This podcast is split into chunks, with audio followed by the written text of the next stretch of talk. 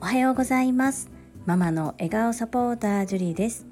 このチャンネルではサラリーマン兼業個人事業主であるパラレルワーカーの私が家事・育児・仕事を通じての気づき・工夫・体験談をお届けしています。さて皆様いかがお過ごしでしょうか。本日は少しだけ夢が現実化したことについてお話をさせていただきます。本日も夏休み特別企画、小学校さんねん生の次男と音声配信を行うコーナーです。それではお聞きくださいませ。はい、りんちゃん、今日もママと一緒に音声配信をやっていきます。よろしくお願いします。今日は何のお話をしますか？スイカ割りです。はい。スイカ割りしたの？うん。誰がスイカを割りましたか？え、みんなでじゃんけんしました。うん。いちばん誰やった？僕でした。にばんは？えーと、ドゥーでした。さんばんは？よんばんはママです。さんばんは？ママ。え、なんでさんばんがママでよんばんがパパやな。で、りんちゃんはスイカを割ることができましたか？はい。お味はどうでしたか？美味しかったです。美味しかったですか？はい。はい。またやりたいですか？はい。それではここまでです。ママの笑顔サポータージュリでした。ありがとう。じゃあね。はい、いかがだったでしょうか。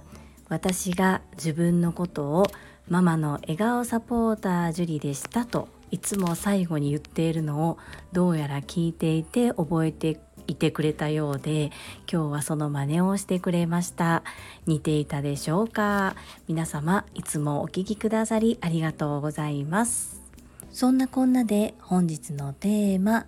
夢が少しだけ現実化したことについてです。最後までお付き合いよろしくお願いいたします。はじめに結論から申し上げますと、この度日本とカンボジアをつないでデコ巻き寿司のオンラインレッスンを開催する運びとなりました。パチパチパチパチ、とっても嬉しいです。ではなぜこのようなことができたのか、その経緯についてお話をさせていただきます。私はサラリーマンにじゅうろくねんめのパラレルワーカーです。パラレルワーカーとは複数の業種の仕事をしている人のことを言います。個人の活動として主軸はふたつ、お片付けのサポートとお料理教室を開催しております。このお料理教室の方も今は絞ってやっておりまして、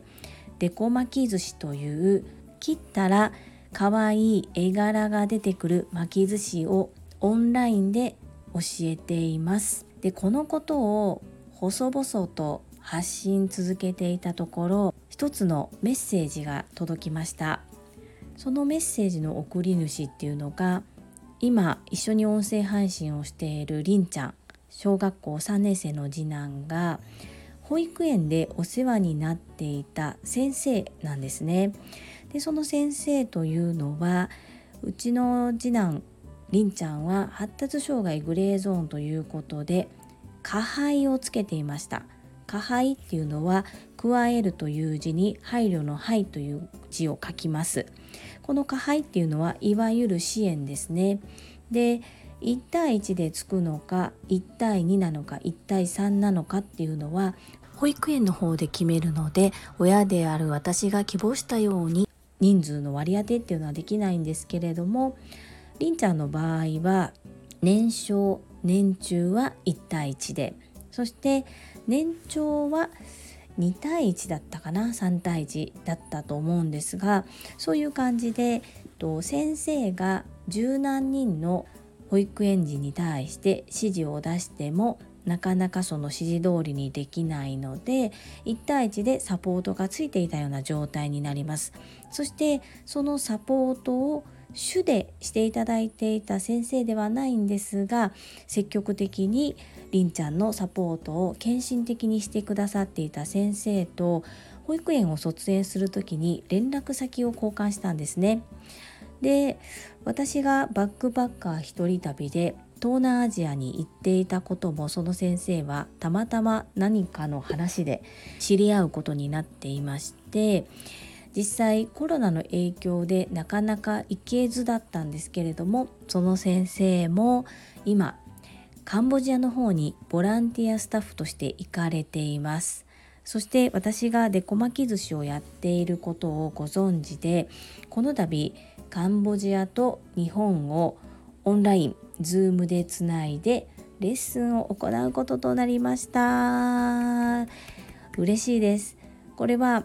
日本語でになるんですけれども、現地のボランティアスタッフの方のために一緒にオンラインで巻いていく、そして今まで私がやってきた形式とはちょっと異なるんですけれども、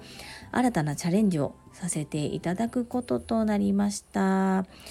うまくいくのかいかないのか、どうなるのか全然わかりませんが、まずはやってみようということで精一杯やって、オンラインですが日本文化を楽しんでいただいて、楽しかったと言ってもらえるようなレッスンをしてみたいと思います。こういう風になった運びっていうのがですね、この先生とは Facebook でつながっておりまして、まあ細々となんですが、私がデコ巻き寿司の講師をしているという投稿をしていたことがきっかけとなります。夢を夢として終わらせないっていうのは、やはり行動するっていうことなんだなっていうのを改めて感じます。長い時間をかけてこういったお声掛けをいただいたんですけれども、私としては今がっつりそのことに注力して時間を使えない状況でありますので、ですが諦めずにやりたいことをやりたいと言い続けていたことで、こうやってあ何かしようと思った時にジュリさんに声かけてみようっていうふうに思っていただけたことがとっても嬉しかったです。これからもまだ少し子供に手がかかるので細々とにはなりますが、積極的にやりたいと思っていることは我慢せずに、そして声に出して形として表現していくっていうことは大切だなと思っていて、今後も続けていきたいなというふうに改めて思わせていただいた出来事でした。まずは目の前のことに向かって精一杯やっていきたいというふうに思います。最後まで聞いてくださりありがとうございました。それでは本日もいただいたコメントを読ませていただきます。だいさんびゃくよんじゅうごかい気づき、できると教えるの違い、夏休み特別企画 にじゅうに コメント返信についたコメントです。英語学習者と世界をつなぐキューピッド、英会話講師高橋明さんからです。ジュリさんこんにちは。サーフィンの先生の話を聞いて、私がゴルフのスクールに通い始めたきっかけを思い出しました。私の場合は新入社員時代の同期がゴルフを教えてくれようとしたけれど全く分からず、プロに習おうとレッスンに通い始めたので少し違うかもしれませんが、その人から買う、私も無意識でそうしているし、そう選んでいただけるように精進します。海を満喫されてください。高橋明さんコメントありがとうございます。そのゴルフスクール習い始めたきっかけ、まさにそれととっても似ていると思います。今回にはくみっかで、まあ、みっかかんにわたってサーフィンをしたんですけれども、初日いちにちだけレッスンにじかん受けたんですね。で、長男も次男りんちゃんも受けたんですが、その波に乗るタイミングっていうのを見極めるのが難しくって、そこの部分はレッスンの間は先生がはい今っていう風に掛け声をかけてくださるので、りんちゃんも上手に乗ることができたんですが、その後はやはり長男お兄ちゃんに教えてもらったり、こう何かサポートがないとそのタイミングを見極めるところの習得まではまだりんちゃんは今回難しかったですね。そういう意味でもやっぱりプロから習う、学ぶっていうのは、上手な人から学ぶとはまた教えるプロっていうのは全然違うんだなっていうふうに改めて、できると教えるっていうのはまた違うんだなっていうのを身をもって体感した出来事でした。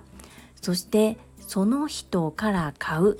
これは私もそうやって選んでいただけるように精進したいと思います。お互い頑張りましょうね。そして海、とっても満喫してきました。コメントありがとうございます。続きましてともちんさんからです。ジュリさん、りんちゃん、おはようございます。りんちゃん、サーフィンできるなんてすごい、かっこいいですね。家族で過ごす夏休み楽しんでね。ジュリさん、中学生の娘へのアドバイスありがとうございます。周りと比べるのではなく、我が子をよく見て感じながら貴重な時間を過ごしていきますね。このお盆休みは仕事は入れず、完全オフなので家族との時間をたくさん過ごしたいと思っています。ジュリさんも家族との時間を引き続き楽しんでください。ともちんさん、いつも優しいコメントありがとうございます。お嬢様への、まあ、アドバイスというか私が感じたところですが、本当に男の子と女の子でも違いますし、その子その子によって違うので、私も我が子をよく見て感じながら貴重な時間を過ごしていきたいというふうに思います。完全オフ、いいですね。そういった時間大切にしていきたいと私も思っています。いつも優しいコメントをいただきましてありがとうございます。続きまして、いちごやさんからです。サーファーりんちゃんすごい。そして新しいお家、夏休みを満喫していますね。私はスキーやスノーボードで感じましたが、まずはスクールで基本を教わると上達は早くなりますね。ロジカルスピーチもコミュニケーションスキルも教えるプロから基礎を教わると上達が早くなると思います。また価格より人、まさにそうですよね。私はデコ巻き寿司はいつかジュリさんから虎の巻きを教えてもらいたいと思います。えちごやさん、コメントありがとうございます。りんちゃんね、サーフィン楽しかったみたいです。そしてホテルのことをまさかの新しいお家と表現してくれて、家族全員でほっこりしました。つかの間の夏休み、満喫させていただきました。そしてやはり何事でも基礎を教わると上達が早い。これは本当にそうだなというふうに思います。そしてデコ巻き寿司にも触れてくださりありがとうございます。今のところ虎の絵柄っていうのはないのですが、虎年の時に実はその時限定といいますか、今私が持ち合わせていない絵柄なんですけれども、ありましたね。ちょっとまたこっそり先生から私の師匠から学んでおいて、越後屋さんからオーダーが入った時にはすぐにご対応できるようにしてみたいなというふうに思いました。いつも見守ってくださり、そして素敵なコメントありがとうございます。続きまして、ほめほめドッグトレーナーゆかさんからです。ジュリさん、毎日とても楽しい配信ありがとうございます。いつもジュリさんのファンとしてコメントしたいと思うものの、寝落ちすることが多く、初コメントからかなり期間が空いてしまいごめんなさい。私も一人旅が好き、ジュリさんと似てるかもと勝手に嬉しくなっているという初コメントに対して、とても丁寧で優しいコメント返しをしてくれて、感動感激でした。ありがとうございます。さて、今回のできると教えるの違いもうんうんと深くうなずく内容でした。私の肩書きはカモさんのアドバイスでわかりやすくドッグトレーナーにしていますが、正式な肩書きは家庭犬しつけインストラクターです。このふたつの違いはドッグトレーナーイコール訓練士さんなので、人への教え方を学んでいる人ばかりではなく、家庭での再現性は低いケースも多いんです。私ももし飼い主さんへご指導方法を学んでなければ、自分にはできても飼い主さんができるように伝えるのは絶対無理でした。りんちゃん、サーフィンがかっこよくできてすごいね。私も海は大好きですが、サーフィンに立って乗れる気がしていませんでした。にじかんで波に乗れたという今回のジュリさんの配信をお聞きして、私も次回海に行ったら絶対チャレンジすると決めました。人生がさらに豊かになるきっかけをありがとうございます。最後に開業について、私はドットを入れるというテクニックを使っています。以前インスタ投稿を学んだ際、先生から教わりました。もしお役に立てれば嬉しいです。ゆかさん、コメントありがとうございます。そして初コメントから期間が空いてしまいごめんなさいということですが、本当にコメントいただけること大変だと思います。書くのもね。でもこうやっていただけていること、本当に心より感謝しております。ありがとうございます。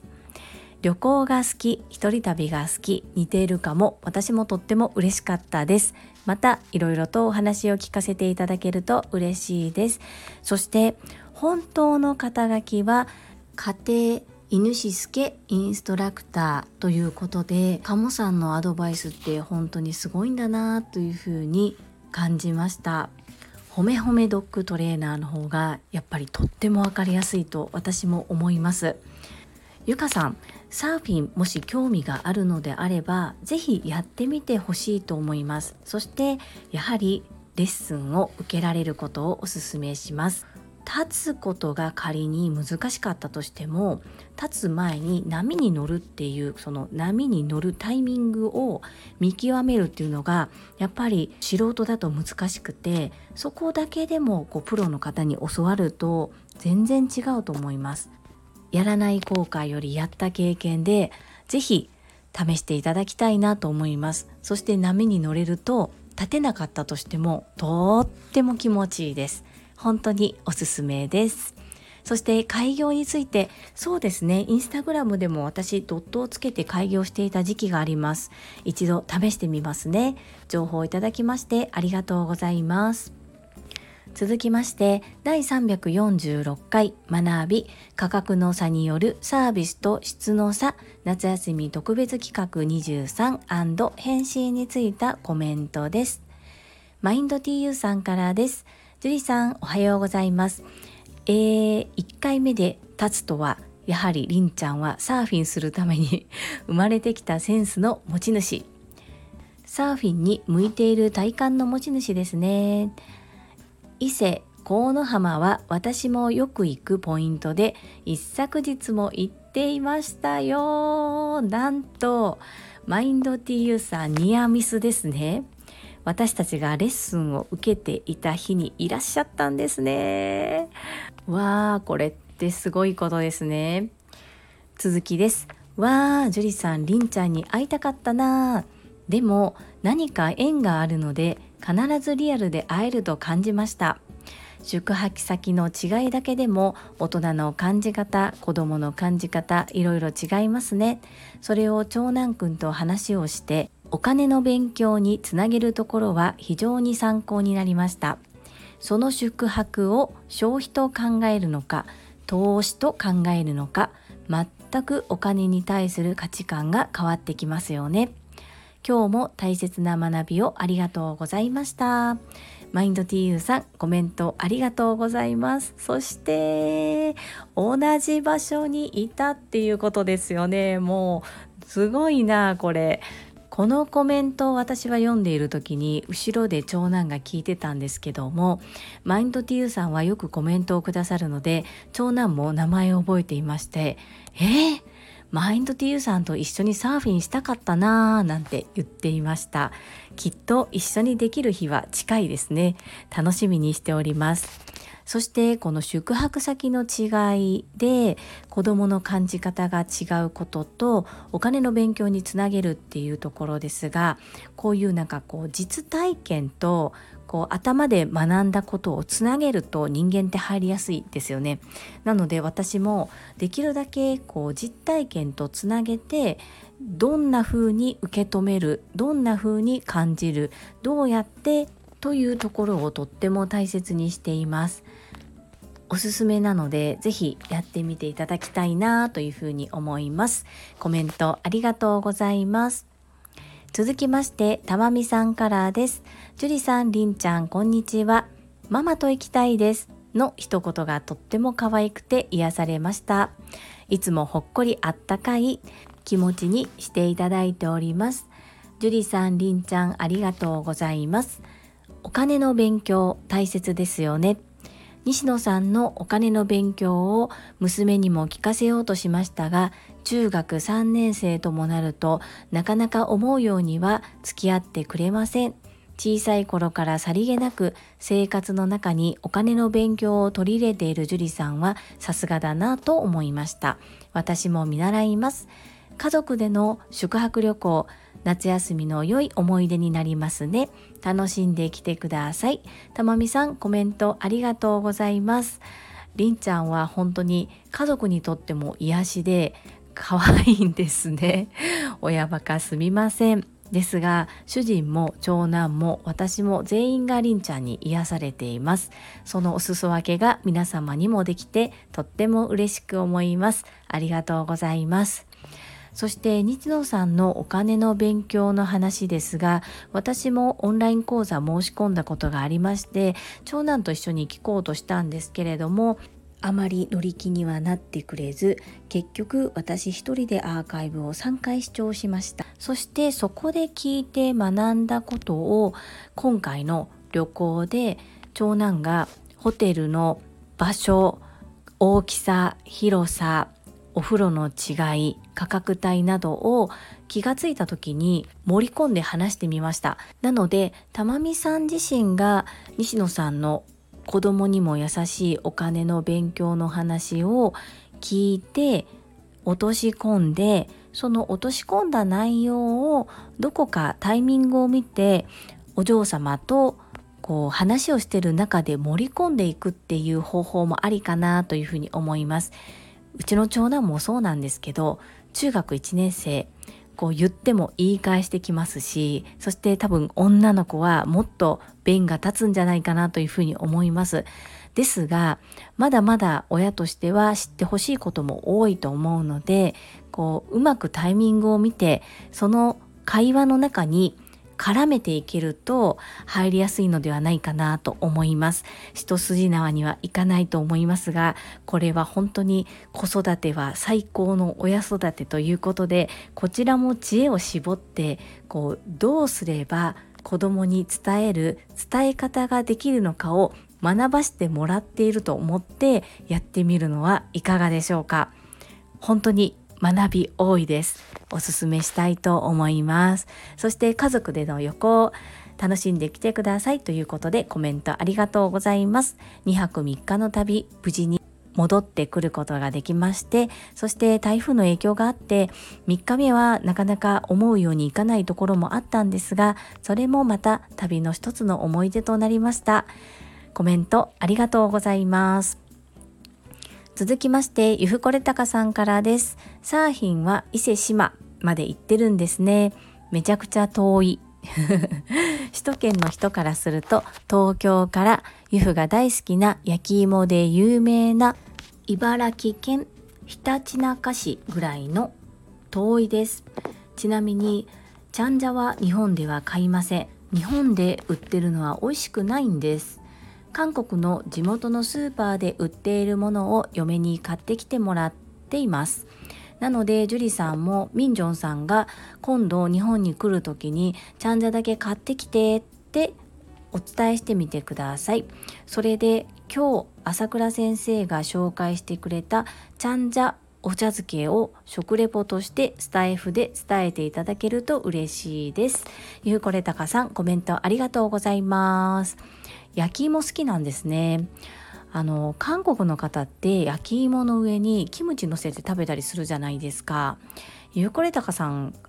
奥様はどんな感じでしょうか。これも人それぞれなのかな。私もそのミンジョンと韓国内を一緒に旅行した時に、民宿のようなところに泊まった際、カレーが出てきたんですね。で、カレーの味は日本のカレーよりは塩分が控えめで、カレーもキムチと海苔と一緒に食べてました。なので焼き芋伊福豊さんどうやって食べてるのかなっていうのがとっても気になります。そしてミンチョンは韓国生まれ韓国育ちですが、カナダ人になってしまったんですね。あんまりこう韓国のものを今度来る時買ってきてってお願いしにくいんですけど、まあ、トランジットで一旦韓国に戻ったりするので聞いてみようかなというふうに思います。日本で買ってないって聞いてめっちゃくちゃ納得しました。キムチもそうじゃないですか。韓国の美味しいキムチに食べ慣れちゃうと、日本でのキムチがなんかこうただ辛いだけで美味しくなかったり、逆に甘すぎたりとかありますよね。